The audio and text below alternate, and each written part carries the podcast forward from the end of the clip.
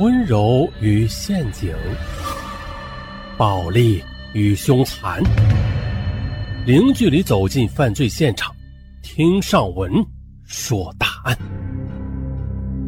本节目由喜马拉雅独家播出。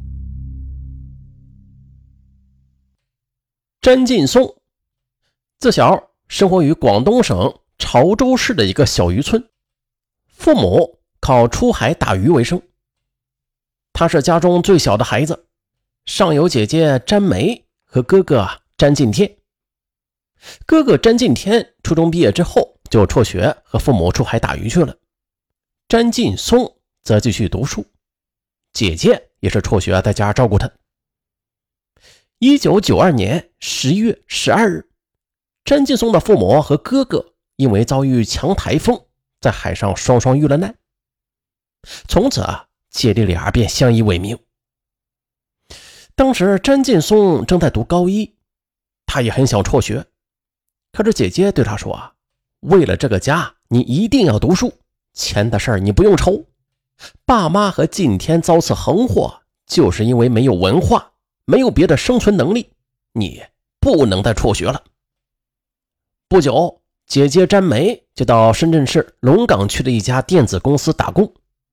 也就是在姐姐的支持之下，詹劲松发奋读书。随后，他考上了广州某大学环境工程专业。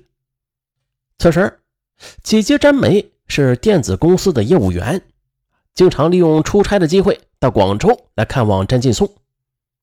每次来看弟弟，这詹梅啊就会给弟弟留一些钱来做生活费。就这样，詹梅拼命打工，拼命挣钱。终于是供着弟弟读完了大学。随后啊，詹劲松又被学校保送就读研究生。詹梅知道后十分高兴。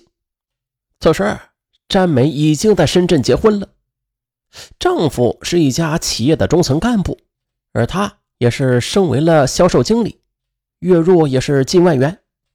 二零零一年，詹劲松硕士毕业之后。准备到美国加州大学去攻读环境工程专业的博士学位。詹梅听说之后十分支持，钱的事情啊，你不用愁，我来想办法。就这样，又是在姐姐的支持之下，詹劲松顺利到美国留学，并且对姐姐是充满了感激。三年之后，詹劲松拿到博士学位回国，在深圳市的一家环保科技外贸企业。做高级工程师，年薪三十多万。第二年，他与某外贸公司的主管李娟就结了婚，并且是买了房子和轿车。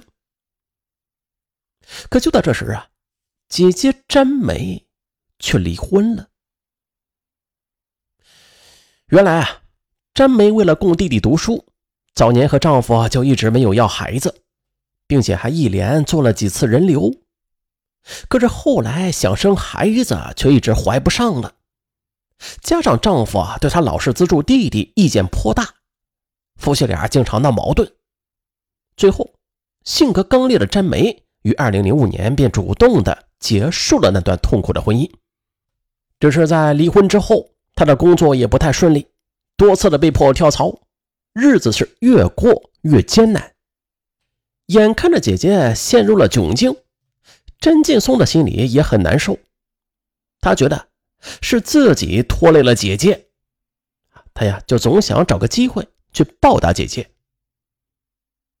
二零零六年五月，他的一个美国的朋友给詹梅介绍了一个美国的中年男人，对方也是离异，有两个孩子。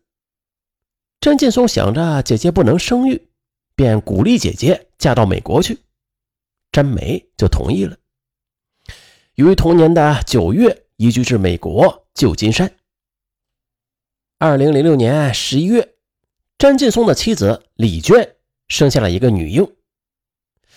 姐姐詹梅得知之后啊，便打电话对詹劲松说：“啊，要是是个男孩该多好啊！爸妈去世的早，咱要是再把香火断了，对不起两位老人家呀。”詹劲松虽然不迷信吧。但潮汕人他有重男轻女、香火相传的传统习俗，姐姐说的也有道理。可是生男生女那是说不准的呀，再生一个那也无法保证是男孩，并且在当年还违反计生政策。甄劲松只好安慰姐姐：“姐啊，别想那么多，时代进步了，我们只要好好的生活就行了。”这时，詹劲松啊就问起姐姐在美国的状况：“姐啊，你在美国过得还好吧？美国姐夫的那两个孩子跟你处的怎么样啊？”可没想到，詹美却哭诉道：“弟弟，你是不知道啊，给别人当后妈有多难，尤其是面对这一家老外，我是里外不是人，活得太累了。姐姐的婚姻呢，依然不幸。而作为撮合姐姐婚姻的中间人，詹劲松的心里不免也是多了一份愧疚。